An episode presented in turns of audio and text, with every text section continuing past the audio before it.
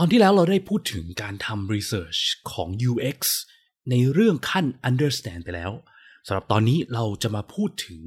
research ประเภทการ test ที่ UX researchers ทำกันบ้างว่า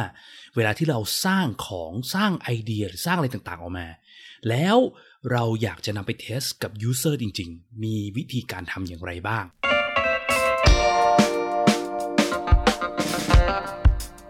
ยินดีต้อนรับเข้าสู่ผักสดพอดแคสต์รายการที่จะพูดถึงการพัฒนาโปรดักต์ให้ดีที่สุดสำหรับลูกค้าของคุณ เพื่อธุรกิจที่ยั่งยืนกว่าด้วยกระบวนการ user experience design และ research กับผม พิษพิจารณาลัตนาที่คุณ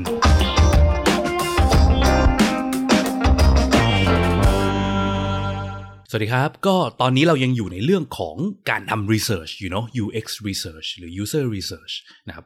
ทีเนี้ยเอ่อตอนที่แล้วเราพูดถึงการ ทำ research ในขั้น understand ไปแล้ว understand คือการที่เรายังไม่รู้เลยเลย เรายังไม่ได้สร้างอะไรขึ้นมาด้วย เราอยากจะทำความเข้าใจเกี่ยวกับ needs และปัญหาของ user ใช่ไหมมีกระบวนการวิธีการทำยังไงกันบ้างนะครับสำหรับตอนนี้เราจะพูดถึงขั้นตอนการ test ว่าเมื่อเรามีการ create หรือสร้างอะไรบางอย่างออกมาแล้วเนี่ย เราจะไปเทสในรูปแบบไหนกันได้บ้างนะครับคำว่าสร้างเนี่ยต้องบอกไว้ก่อนว่า พอพูดถึงคาว่าสร้างเนาะ มันไม่ได้หมายถึงว่าโอ้โหเราต้องสร้างระบบต้องเขียนโปรแกรมเสร็จเรียบร้อยต้องออกมาเป็นระบบใหม่ต้องแบบว่าต้องรันแล้วต้องผ่านการดีพลอยแล้วอะไรเงี้ยไม่ไม่จำเป็นต้องขนาดนั้นนะคาว่าสร้างในที่เนี้ยมันคือการที่เราเจเนเรตอะไรบางอย่างใหม่ ๆออกมา แค่นั่งนั่งนั่งอยู่แล้วก็คิดไอเดีย มีไอเดียปิ้งเข้ามา ก็ถือเป็นการสร้างแล้วและไอไอเดียเนี่ยเราก็สามารถนำไปเทสกับคนได้นะครับ ไม่จำเป็นที่ต้องสร้าง product เสร็จออกมาเขียนโปรแกรมเรียบร้อยอะไรเงี้ยนะครับ ก็มันก็จะมีคำหนึ่งเนาะคือคำว่า prototype นะครับ prototype prototype คืออะไร prototype เนี่ยคือสิ่งที่เป็นระบบจำลองเนาะคือไม่ใช่ระบบจริง เราสร้างระบบจำลองออกมาแค่บางส่วน เพื่อที่เราจะได้เห็น concept ถ้าใครที่อยู่ในวงการ UX วงการ IT อะไรเงี้ยก็น่าจะคุ้นเคยคำว่า prototype เหมือนกันเนาะคือการสร้างของจำลองออกมาระดับหนึ่งเพื่อให้เราเห็นภาพกันเอง หรือเรานำไป test ได้นะครับ ซึ่งจุดหนึ่งคือว่าอย่างที่บอก เราไม่จำเป็นที่จะต้องสร้างระบบทั้งหมดเสร็จ เราอาจจะสร้างแค่ prototype ก็สามารถไป test ได้นะครับ ซึ่งไอ้คำว่า prototype เนี่ยชื่อมันแบบฟังดูโอ้โหเท่เนาะ prototype แต่ว่าจริง ๆแล้วเนี่ย prototype เนี่ยแค่การที่เราแบบวาดลงกระดาษ มันก็ถือว่าเป็น prototype ไปเนอะเราลองสเก็ตหน้าจอมา นี่คือ prototype เวอร์ชันหนึ่ง หรือว่าเราทำหน้าจอใน Photoshop หรือว่าวาดในในแบบใช้ PowerPoint วาดก็ยังได้เนาะแล้ว มันก็สามารถเป็น prototype level หนึ่งได้ ซึ่งเราก็สามารถนำไป test ได้นะครับ แต่ว่าทีเนี้ยก่อนจะลงรายละเอียดถึง methods ที่ใช้ในการ test เนี่ย ขอย้อนกลับไป frame เดิมเนาะ สร้าง product สิ่งที่ควรจะเริ่ม สิ่งที่ควรสำคัญที่สุดที่ต้องโฟกัสก่อนคือ 2 อย่างคือ useful กับ usable นะครับ อันนี้พูดหลายที่แล้ว ถ้าใครที่ฟังครบทุกตอนมาเนี่ยอาจจะบ่นว่า เอ้ยพูดเรื่องนี้แหละนะครับ แต่ว่าก็อยากจะย้อนกลับไป frame นี้ แล้ว ค่อยจะพูดว่าแล้วเวลา test เนี่ยเราจะเอา frame นี้ไป test ไงได้บ้างนะครับสองอย่างเนาะ useful ใช่ไหมคือการมีประโยชน์ของที่เราสร้างมาเนี่ยมันต้องแก้ pain point แก้ปัญหาให้คนได้แล้วตอบโจทย์ need ของคน แล้วก็ usable usable คือการที่เมื่อระบบเรามันตอบโจทย์ need คนแล้วเนี่ยคนสามารถใช้งานมันได้หรือเปล่านะครับ ซึ่งเวลาที่เรา test เนี่ย เราก็สามารถแบ่งการ test ออกเป็น 2 ส่วนนี้ได้ คือการ test useful กับการ test usable นะครับ การ test useful เนี่ยก็คือการ test ว่า เฮ้ย ถ้าเราสร้าง product ที่มันมีฟีเจอร์มันทำงานอย่างเงี้ยได้เนี่ย มันจะช่วยแก้ปัญหาให้คนได้จริงไหม แล้วมันจะตอบโจทย์ need ของคนได้จริงไหมนะครับ ส่วน usable เนี่ยคือการที่เราต้องสร้างระบบมี flow การใช้งานครบเนาะคือสามารถกดจากหน้านั้นไปหน้านี้เข้าไปลองทดลองใช้งานได้ ต้องมีการสร้างโฟล์ตรงนี้ออกมาก่อน แล้วค่อยออกไปเทสว่าเมื่อคนเข้ามาจะใช้งานสิ่งเนี้ยใช้งานฟีเจอร์เนี่ย คนจะสามารถกดหน้าจอต่างๆนานาไปตามโฟล์ได้ตลอดรอดฝั่งไหม หรือว่าตายระหว่างทางก็คือว่า เฮ้ย งงดูแล้วไม่รู้เรื่องเลยไม่รู้ว่าต้องกดปุ่มไหนยังไง ไม่เข้าใจว่าเปลือกปุ่มหมายถึงอะไร ไม่แน่ใจว่าตอนนี้กำลังทำอะไรอยู่อะไรเงี้ย อันนี้ก็จะมีปัญหาเกี่ยวเรื่อง usable เนาะแยกการ test ออกเป็น 2 ส่วน จริง ๆ แล้วถ้าสมมุติว่าเรามีระบบที่มันทำเสร็จเรียบร้อยแล้วเนี่ยคือเราสร้างไว้แล้ว สมมุติว่าเป็นระบบเวอร์ชันปัจจุบันที่ไลฟ์อยู่เนาะ ที่มีคนมาเข้าใช้งานจริง ๆ อยู่ แล้วเรายังไม่ค่อยมี Data เพียงพอว่าเฮ้ยเราจะ redesign เป็นเวอร์ชันใหม่เนี่ยเราควรจะต้องแก้ตรงไหนยังไงบ้างเนี่ยแล้วก็เวอร์ชันนั้นอะที่มันที่มัน run อยู่แล้วเนี่ยเวอร์ชันที่เรามีเนี่ยเอาไป test กับคนได้เลยนะครับ ซึ่งมันเราก็จะได้ insight ทั้งสองส่วนก็คือทั้งส่วนของ useful และส่วนของ usable เนาะคือไอ้ระบบที่มันมีอยู่เนี่ยมันตอบโจทย์มีมีประโยชน์กับชีวิตคนจริงๆไหมมันแก้ปัญหาในชีวิตคนได้จริงไหมและ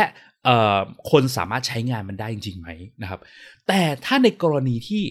เราเริ่มสร้างของมานิดๆหน่อยเรายังไม่แน่ใจว่าของที่เราสร้างมาเนี่ยมัน work ชัวร์จริงหรือเปล่าเนี่ยเราก็ไม่จำเป็นต้องไปนั่งเขียนโปรแกรมให้เสร็จทั้งหมดแล้วค่อยไปเทสเนาะเพราะว่ามันจะเปลืองคอสมันใช้เวลาเยอะมากนะครับ กว่าจะเขียนโปรแกรมกว่าจะคิด นึกถึงแบบจะทำระบบสมมติระบบ simple simple เลยก็ได้อะเช่นแบบว่าเราเป็นธุรกิจประเภทหนึ่งขายสินค้าเช่น ขายอะไรเดียขายแบบยางรถยนต์อะไรเงี้ยเนาะแล้วเราอยากจะทำเว็บไซต์ให้คนเข้ามาสั่งซื้อยางรถยนต์ได้ผ่านเว็บไซต์นี้อะไรเงี้ยขั้นตอนตั้งแต่เริ่มว่าไอ้เว็บไซต์ยางรถยนต์เนี่ยมันต้องมีฟีเจอร์อะไรบ้าง ต้องล็อกอินได้ไหมต้องสั่งซื้อแบบไหน ต้องมี shopping cart ไหมต้องจ่ายเงินด้วยวิธีอะไรเงี้ยกว่าตั้งแต่ขั้นตอนที่นั่งคิดถึงเรื่องฟีเจอร์เนี่ยยันเขียนโปรแกรมเสร็จเนี่ยมันใช้เวลานานเนาะและ cost ในการทำทั้งหมดเนี่ยมันเยอะ นะครับถ้าเราไปนั่งทำทั้งหมดเนี้ยออกมา test แล้วสุดท้ายพบมันไม่ work เฮ้ยคนไม่ต้องการมี shopping cart อะไรเงี้ยมันเสียเวลาเปล่าแล้วมันเสีย cost ไปเยอะ ดังนั้นเราคัดแค่บางส่วนแล้ว test ทีละส่วนได้นะครับจากตอนแรกที่บอกเนาะ useful usable เริ่มที่ useful ก่อน สมมติว่าอ่าโอเค เราคิดถึงฟีเจอร์ต่างๆนะใช่ไหมเรา test แค่เรื่อง useful ได้โดยที่ไม่ต้องเขียนโปรแกรมไม่ต้องสร้างระบบออกมา เอาไอไอเดียต่างๆนะที่เรามีเนี่ย ทำเป็นสิ่งที่เรียกว่า concept test หรือว่า concept validation นะครับ เราอาจจะลองสเก็ตเป็น scenario ออกมาว่า สมมุติว่าเรามีระบบที่มันทำอย่างนี้ได้ อาจจะวาดเป็นการ์ตูนอะไรก็แล้วแต่เนี่ย หรือเล่าเป็น story ก็ได้ และอาจจะมีภาพ capture นิดหน่อยเนี่ย แล้วเอาไปเล่าให้ potential user ของเราฟัง potential user คือใคร potential user คือคนที่มีโอกาสที่เขาจะมาใช้บริการระบบเราเนี่ยเนาะ คนที่เขามีปัญหา คือเช่นแบบอะสมมติพูดเมื่อกี้บอกว่าเว็บไซต์ขายยางรถยนต์เนี่ย คนประเภทไหนล่ะ ที่จะมาซื้อยางรถยนต์ผ่านเว็บไซต์ ก็อาจจะไม่ใช่คนที่แบบ เกิดมาไม่เคยซื้อของทางออนไลน์เนาะอาจจะต้องอคุ้นเคยกับการซื้อของทางออนไลน์บ้างมีประสบการณ์การซื้อออนไลน์ แล้วก็ต้องมีรถเนาะคือคนไม่มีรถคงไม่ซื้อยางรถยนต์ไปเว้นแต่เขาอาจจะเอาซื้อไปเผาคนอะไรก็แล้วแต่นะแต่นั้นคงอาจจะไม่ใช่ target user เราอะไรเงี้ยใช่ไหมก็ลอง define กลุ่มคนที่จะเป็น target user ของเรามา ซึ่งเดี๋ยวครั้งต่อๆไปเดี๋ยวจะพูดถึงเรื่องการ recruit คนอีกทีหนึ่งนะฮะวันนี้ขอขอข้ามตรงนี้ไปก่อนเนาะเราพูดถึง method เป็นหลักก่อน คัดคนที่มีโอกาส เป็น user ของเราเข้ามา แล้วเราเอาไอเดียต่างๆของเราเนี่ยไป present ให้เขาฟัง แล้วดู reaction ว่าถ้ามันมีสิ่งที่มันทำแบบนี้ได้จริงๆเนี่ยมันจะมีประโยชน์กับคุณไหม หรือมันไม่มีประโยชน์กับคุณเลยอะไรเงี้ยเราก็สามารถ test ได้คร่าวๆนะครับ จริงๆ ตัวอย่างเว็บไซต์อย่างรถยนต์เนี่ยอาจจะไม่ค่อยดีเท่าไหร่ ที่ไม่ค่อยดีเพราะว่าอพอเราพูดถึงเว็บไซต์ขายของเนี่ยคือฟีเจอร์ที่มันควรจะต้องมีเนี่ยมันก็คล้ายๆกันเนาะ หลาย ๆ ที่ส่วนมากทุกวันนี้มันจะมี pattern ที่เหมือนๆกัน ลองพูดถึงพวกสตาร์ทอัพบ้างดีกว่า สมมติว่าเราจะเป็นสตาร์ทอัพเจ้าใหม่เนาะสตาร์ทอัพอะไรเดียสตาร์ทอัพที่อะสมมติว่าสตาร์ทอัพที่ช่วยให้เราซื้อต้นไม้จากเกษตรกรทั่วประเทศได้อะไรเงี้ย อันเนี้ยต้องมีฟีเจอร์อะไรบ้าง บางทีมันก็ไม่ค่อยแน่ใจนะเฮ้ยมันควรจะต้องมียังไงวะมันควรจะต้องมีฟีเจอร์แบบ ให้เราโทรหาเกษตรกรได้เลยไหม มันจะต้องมีฟีเจอร์ให้เราแบบหมุนดูต้นไม้ได้ 360 องศาไหมอะไรเงี้ยนะครับคืออันเนี้ยฟีเจอร์เริ่มไม่แน่นอน เวลาอย่างที่เคยพูดไปเมื่อนานมาแล้วเกี่ยวกับ episode ที่เกี่ยวกับพวกเรื่องสตาร์ทอัพอะไรเงี้ยก็คือว่าพอพูดถึงเรื่องสตาร์ทอัพเนี่ยความยากของมันคือการเล่นกับ need ใหม่ๆของคน แก้ปัญหาใหม่ๆของคน เพราะว่าที่เรียกว่าสตาร์ทอัพได้ มันก็มักจะเป็นบริษัทที่สร้าง product ที่ มันไม่เคยมีใครแก้ปัญหาเหล่านี้มาก่อน เราพยายามจะแก้ปัญหาใหม่ๆใช่ไหมแต่ความยากคือว่าแล้วเราจะแก้ปัญหาให้คนได้จริง ๆ หรือเปล่าเนี่ยคือความยากนะครับดังนั้นพอเวลาพูดถึงสตาร์ทอัพเนี่ยฟีเจอร์ที่จะสร้างเนี่ยมันก็ไม่เคยชัดเจนนั่นแหละว่าเราควรจะสร้างฟีเจอร์อะไรบ้าง เราสามารถทำไอ้สิ่งเรียกว่า concept test ที่เมื่อกี้พูดไปนะแต่ปกติทางผมเนี่ยผมจะเรียกว่า concept validation นะครับคือการที่เอาแค่ concept ไอเดียของเราเนี่ยไป validate กับคน เนาะและไม่จำเป็นต้องสร้างระบบเสร็จทั้งหมดก็ได้นะครับแค่เอาไอเดียเหล่านี้ไปโชว์ให้คนดู แล้วก็เล่า story ฟังว่าสมมุติว่าอะคุณเข้ามาในเว็บไซต์เนี่ยคุณอยากจะซื้อต้นไม้และเว็บไซต์นี้มันช่วยคุณหมุนดูต้นไม้ 360 องศาได้จะดีไหมนะครับแล้วก็ดู reaction ว่าคนตอบว่าดีหรือไม่ดี แต่สิ่งหลักๆที่เราจะได้ไม่ใช่การตอบว่าดีหรือไม่ดีแล้วจบนะฮะมันคือเหตุผลถามเขาต่อว่าทำไมมันถึงดีหรือทำไมมันถึงไม่ดี และให้ user ลองเล่า ให้ฟังถึงเหตุผลว่าทำไมมันถึงดีหรือไม่ดีในมุมมองเขา ที่มันดีเพราะมันแก้ปัญหาที่เขามีอยู่ปัจจุบันยังไงบ้างนะครับเราก็จะได้ insight ที่ลึกมากเลยว่าโอ้โอเค รู้แล้วว่าฟีเจอร์แบบนี้มันอาจจะไม่ดีเลยโหไม่ได้แก้ปัญหาให้คนเลย หรือมันอาจจะดีมากช่วยแก้ปัญหาให้คนได้เยี่ยมมาก หรือมันอาจจะแบบว่าเกือบจะดีแล้ว แต่ควรจะปรับตรงนี้ตรงนี้นิดหนึ่งอะไรเงี้ยครับมันจะช่วยให้เรา shape ฟีเจอร์ที่เราควรจะสร้างได้ดียิ่งขึ้นนะครับ และไม่ต้องเสียเวลาสร้างระบบเสร็จก่อนถึงเพิ่งมารู้นะว่ามันไม่มีประโยชน์กับ user เนาะอย่างที่บอก นี่คือการเทส useful เนาะก็ง่ายๆคร่าวๆ ทีนี้การเทส usable บ้างดีกว่า การเทส usable เนี่ย อย่างที่บอกจะเทสของว่าใช้งานง่ายไม่ง่าย ก็ต้องให้คนลองเข้าไปใช้เนาะมันถึงจะรู้ว่า ทั้งหมดกว่าเขาจะใช้จากแต่เริ่มต้นยันจบโฟล์เนี่ยมันใช้ได้หรือไม่ได้ง่ายหรือไม่ง่ายจริง ๆ แค่ไหนนะครับก็อาจจะต้องมีการสร้างระบบขึ้นมา แต่ว่าระบบที่สร้างไม่จำเป็นต้องสร้างเป็นระบบจริงทั้งหมด ไม่ต้องให้เดฟเขียนโปรแกรม สร้างแค่โปรโตไทป์ก็พอนะครับprototype เนี่ยมันก็จะมีหลายเลเวลหลายระดับเหมือนกันซึ่งมันก็จะมีรายละเอียดปลีกย่อยของมันเนาะแต่คร่าวๆเนี่ยปกติอย่างที่ทางเรา Praxis Design เราทำบ่อยนะคือการสร้าง prototype แบบ wireframe prototype นะหรือ prototype ที่เขาเรียกว่า mid-fi prototype mid-fi mid นี่คือ middle เนาะ fi ย่อมาจากคำว่า fidelity คือความละเอียด mid mid-fi คือ prototype ที่แบบไม่ได้ลงรายละเอียดสีสันสวยงามเต็ม stream เพราะอะไรเพราะว่าไปนั่งลงรายละเอียดสวยงามเนี่ยคือมันใช้เวลาในการทำเนาะก่อนจะเก็บรายละเอียดให้มันพิกเซลทุกอย่างมันเป๊ะความสวยอะไรเงี้ยและก่อนที่จะเอ่อรู้ว่าคนชอบหน้าตา UI ชอบหน้าตาสีสันของระบบเราไหมเนี่ย ก่อนจะไปสนใจตรงนั้นน่ะสนใจก่อนว่าคนเข้ามาแล้วมันใช้งานได้หรือเปล่า คนเข้าใจ information ข้อมูล การแสดงผลตัวอักษรคำพูดต่างๆนานา ชัดเจนดีไหม คนสามารถใช้งาน flow ไปตลอดรอดฝั่งได้ไหม หรือว่าคนงงสับสนนะครับ ซึ่งพวกนี้ element พวกนี้เราสามารถ test ได้จากไอ้ mid-fi prototype และไม่จำเป็นที่จะต้องลงไปอย่างไอตัวสีสัน เราก็สามารถ test พวก information พวก flow ได้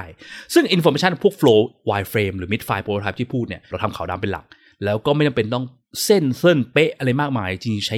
PowerPoint วาดก็ได้ ใช้เอ่อ tools อะไรในการวาดก็ได้ บางครั้งนะสเก็ตลงกระดาษก็ยังสามารถไป test ได้เลยนะครับ คือวาดแค่เป็นสี่เหลี่ยมผืนผ้าหนึ่งอัน แล้วเขียนว่า search อย่างเงี้ยคนก็รู้แล้วเออ ไอ้สี่เหลี่ยมผืนผ้าไอ้กล่องอันเนี้ยมันคือปุ่ม search มันคือปุ่มอะไรเงี้ยนะครับเราสามารถวาดเป็นเอ่อใส่กระดาษเอาก็ยังไป test ได้ และมันช่วยให้เรา make sure ว่า flow ที่เราสร้างมันเนี่ยมัน strong มันมันชัดเจน คนสามารถทำความเข้าใจแล้วใช้ได้ตลอดรอดฝั่งจนจบถึงปลายทางสิ่งที่เขาต้องการได้นะครับ ซึ่งในการ test prototype เนี่ยก็ method ที่เราทำ ประจำบ่อยมาก ๆ แล้วทำอยู่ตลอดเวลา และก็เป็นสิ่งที่เขาเรียกว่าเป็น gold standard ของทั่วโลกเราด้วยซ้ำคือบริษัทในซิลิคอนแวลลีย์ต่างๆนานาบริษัทใหญ่ๆ ที่เขาสร้าง product ออกมาเนี่ยไม่ว่าจะเป็น Facebook Google อะไรก็แล้วแต่เนี่ยเขาก็ต้องทำ method เนี่ย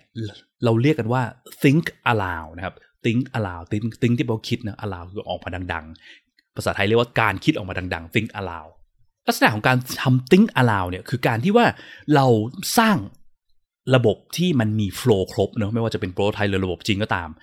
แล้วเรามีโจทย์ให้ user บอกเขาว่าคุณต้องการเข้ามาระบบเนี่ยเพื่อทำอะไรนะครับ ซึ่งไอ้สิ่งที่โจทย์หรือว่าสิ่งที่ user ต้องเข้ามาทำเนี่ย ก็ควรจะเป็นอะไรที่มัน real world นะคือเราก็ดูว่าระบบแต่ละอย่างมันมีเพื่อแก้ปัญหาให้คนใช่ไหมมันมีเพื่อทำอะไรบางอย่างให้คน ดังนั้นคนก็ต้องการเข้ามาทำในสิ่งที่มันเนี่ยตรงกับ need เขาเนาะ เช่นอะถ้าเป็นระบบธนาคาร คนต้องการเข้าระบบธนาคารมาทำอะไรบ้าง ก็อาจจะเข้ามาเช็คยอด เข้ามาโอนเงิน เข้ามาจ่ายยอดบัตรเครดิตอะไรอย่างงี้ใช่ไหมหรือว่าถ้าเรา develop แค่บางฟีเจอร์อยู่เช่นอะสมมติว่าเราเป็นทีม develop flow การสมัคร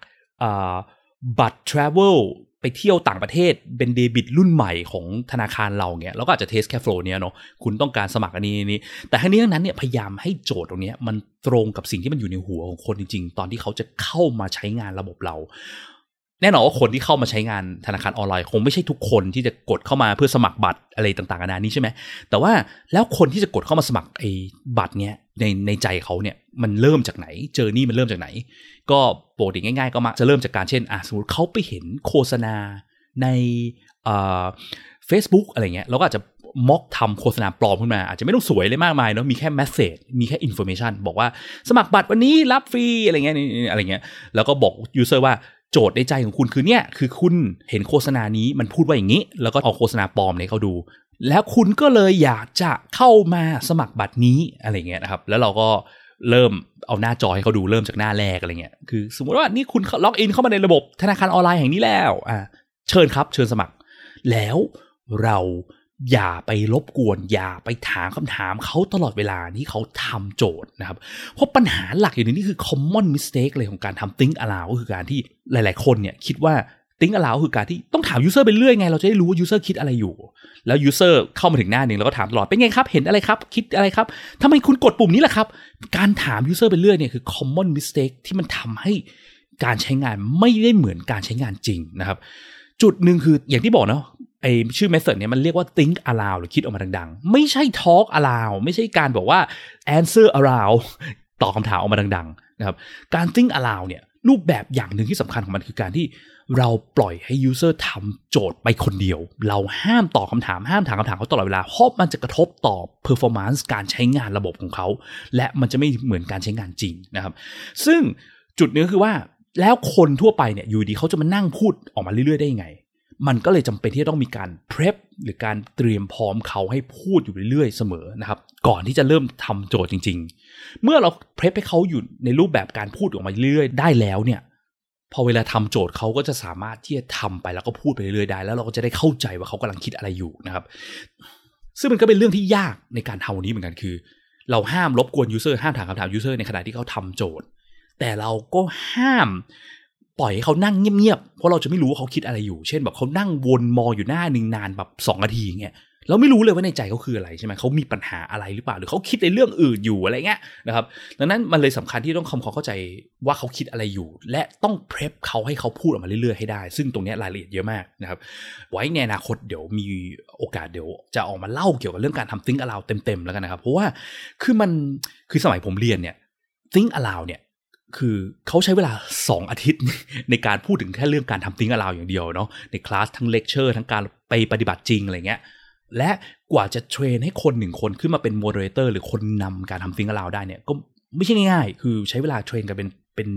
หลายเดือนเป็นปีเหมือนกัน แล้วก็ต้องซ้อมซ้อมซ้อมเพื่อให้ moderator คล่องในการที่จะ prep คนให้ถูกอะไรเงี้ยนะครับอย่างในทีม Praxis เราเองเนี่ยเวลา run research เนี่ยคือคนที่เป็น moderator เนี่ย คือเราต้องให้เขาซ้อม ซ้อมกันเองอะซ้อมแล้วซ้อมอีกแบบเป็นหลายสิบ session เลยกว่าจะให้กล้าลงสนามจริงนะ เพราะว่า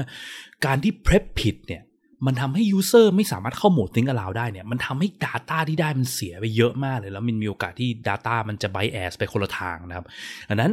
การที่กว่าจะมาเป็น moderator ได้เนี่ย เราต้องฝึกกันพอสมควรกัน ไม่ใช่ว่าใครมาถึงลงสนามได้เลยนะครับ เพราะว่ามันมันจะทำให้ result ที่มันได้จาก session เนี่ยมันจะสูญไปเยอะ ก็จริง ๆ มันจะมีตัวอย่างที่ผมเคยไปออกรายการกับทาง SCB Academy นะครับ เดี๋ยวโพสต์ลิงก์ไว้ใน description สามารถกดไปดูได้ก็คือว่าในคลิปเนี้ยจะมีการพูดถึงการทำ think aloud ตรงเนี้ยแล้วก็จะมีตัวอย่างเซสชันของการรัน think aloud ว่าลักษณะของการที่ user พูดไปเรื่อยๆ กับตัวเอง โดยที่เราไม่ไปรบกวนเขาเนี่ยมันมีลักษณะยังไงนะครับ ก็สามารถลองกดในลิงก์เนี้ยไปดูได้นะครับ ทีเนี้ยไอการทำ think aloud เนาะบอกแล้วว่าเป็นเอ่อ gold standard คือมาตรฐานทองคำที่ดีที่สุดในการเทส เพราะว่าอะไร เพราะว่ามันคือการจำลองการใช้งานจริง ๆ ของ user ในรูปแบบจริง ๆ ที่ไม่ใช่การถามตอบไปเรื่อยๆนะครับซึ่งเราจะไปรู้ได้ยังไงว่าระบบเรามันใช้งานได้ไม่ได้ ถ้าเราไม่ได้เห็นคนใช้งานมันจริง ๆ นะครับ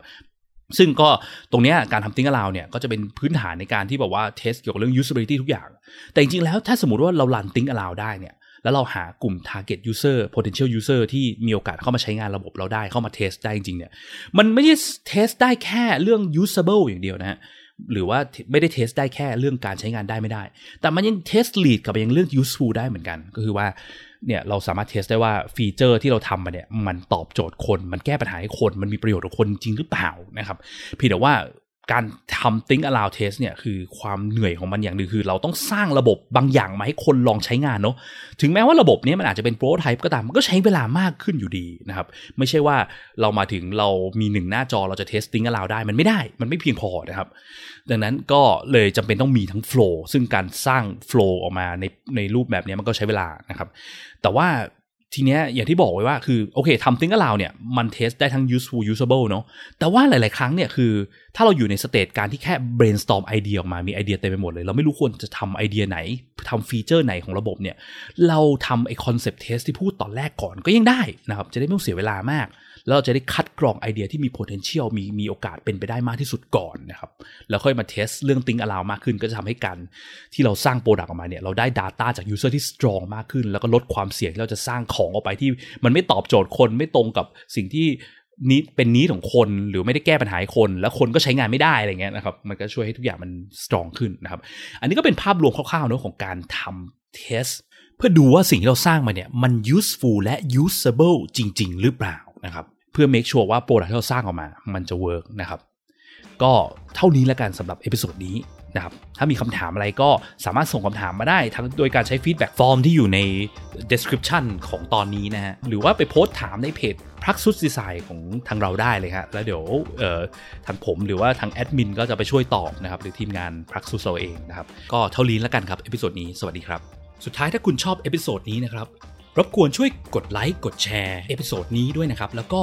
ถ้าคุณยังไม่ได้กด Follow อย่าลืมกด Follow หรือ Subscribe ในช่องทางที่คุณฟัง เพื่อที่จะได้ไม่พลาด เมื่อเรามี episode ถัดๆไปออกนะครับ หรือถ้ามีคำถามมี feedback หรือว่ามีสิ่งที่อยู่ในใจที่อยากจะฟังเกี่ยวกับเรื่องเกี่ยวกับการสร้าง Product ด้วยกระบวนการ User Experience Design Research เนี่ยนะครับ ก็สามารถกดที่ลิงก์ในฟอร์มด้านล่างของ episode นี้เพื่อที่จะส่งคอมเมนต์ feedback หรือว่าคำถามหรือไอเดีย episode ถัดๆไปมาให้เราได้เลยนะครับ แล้วก็พบกันใหม่ใน episode หน้าครับ สวัสดีครับ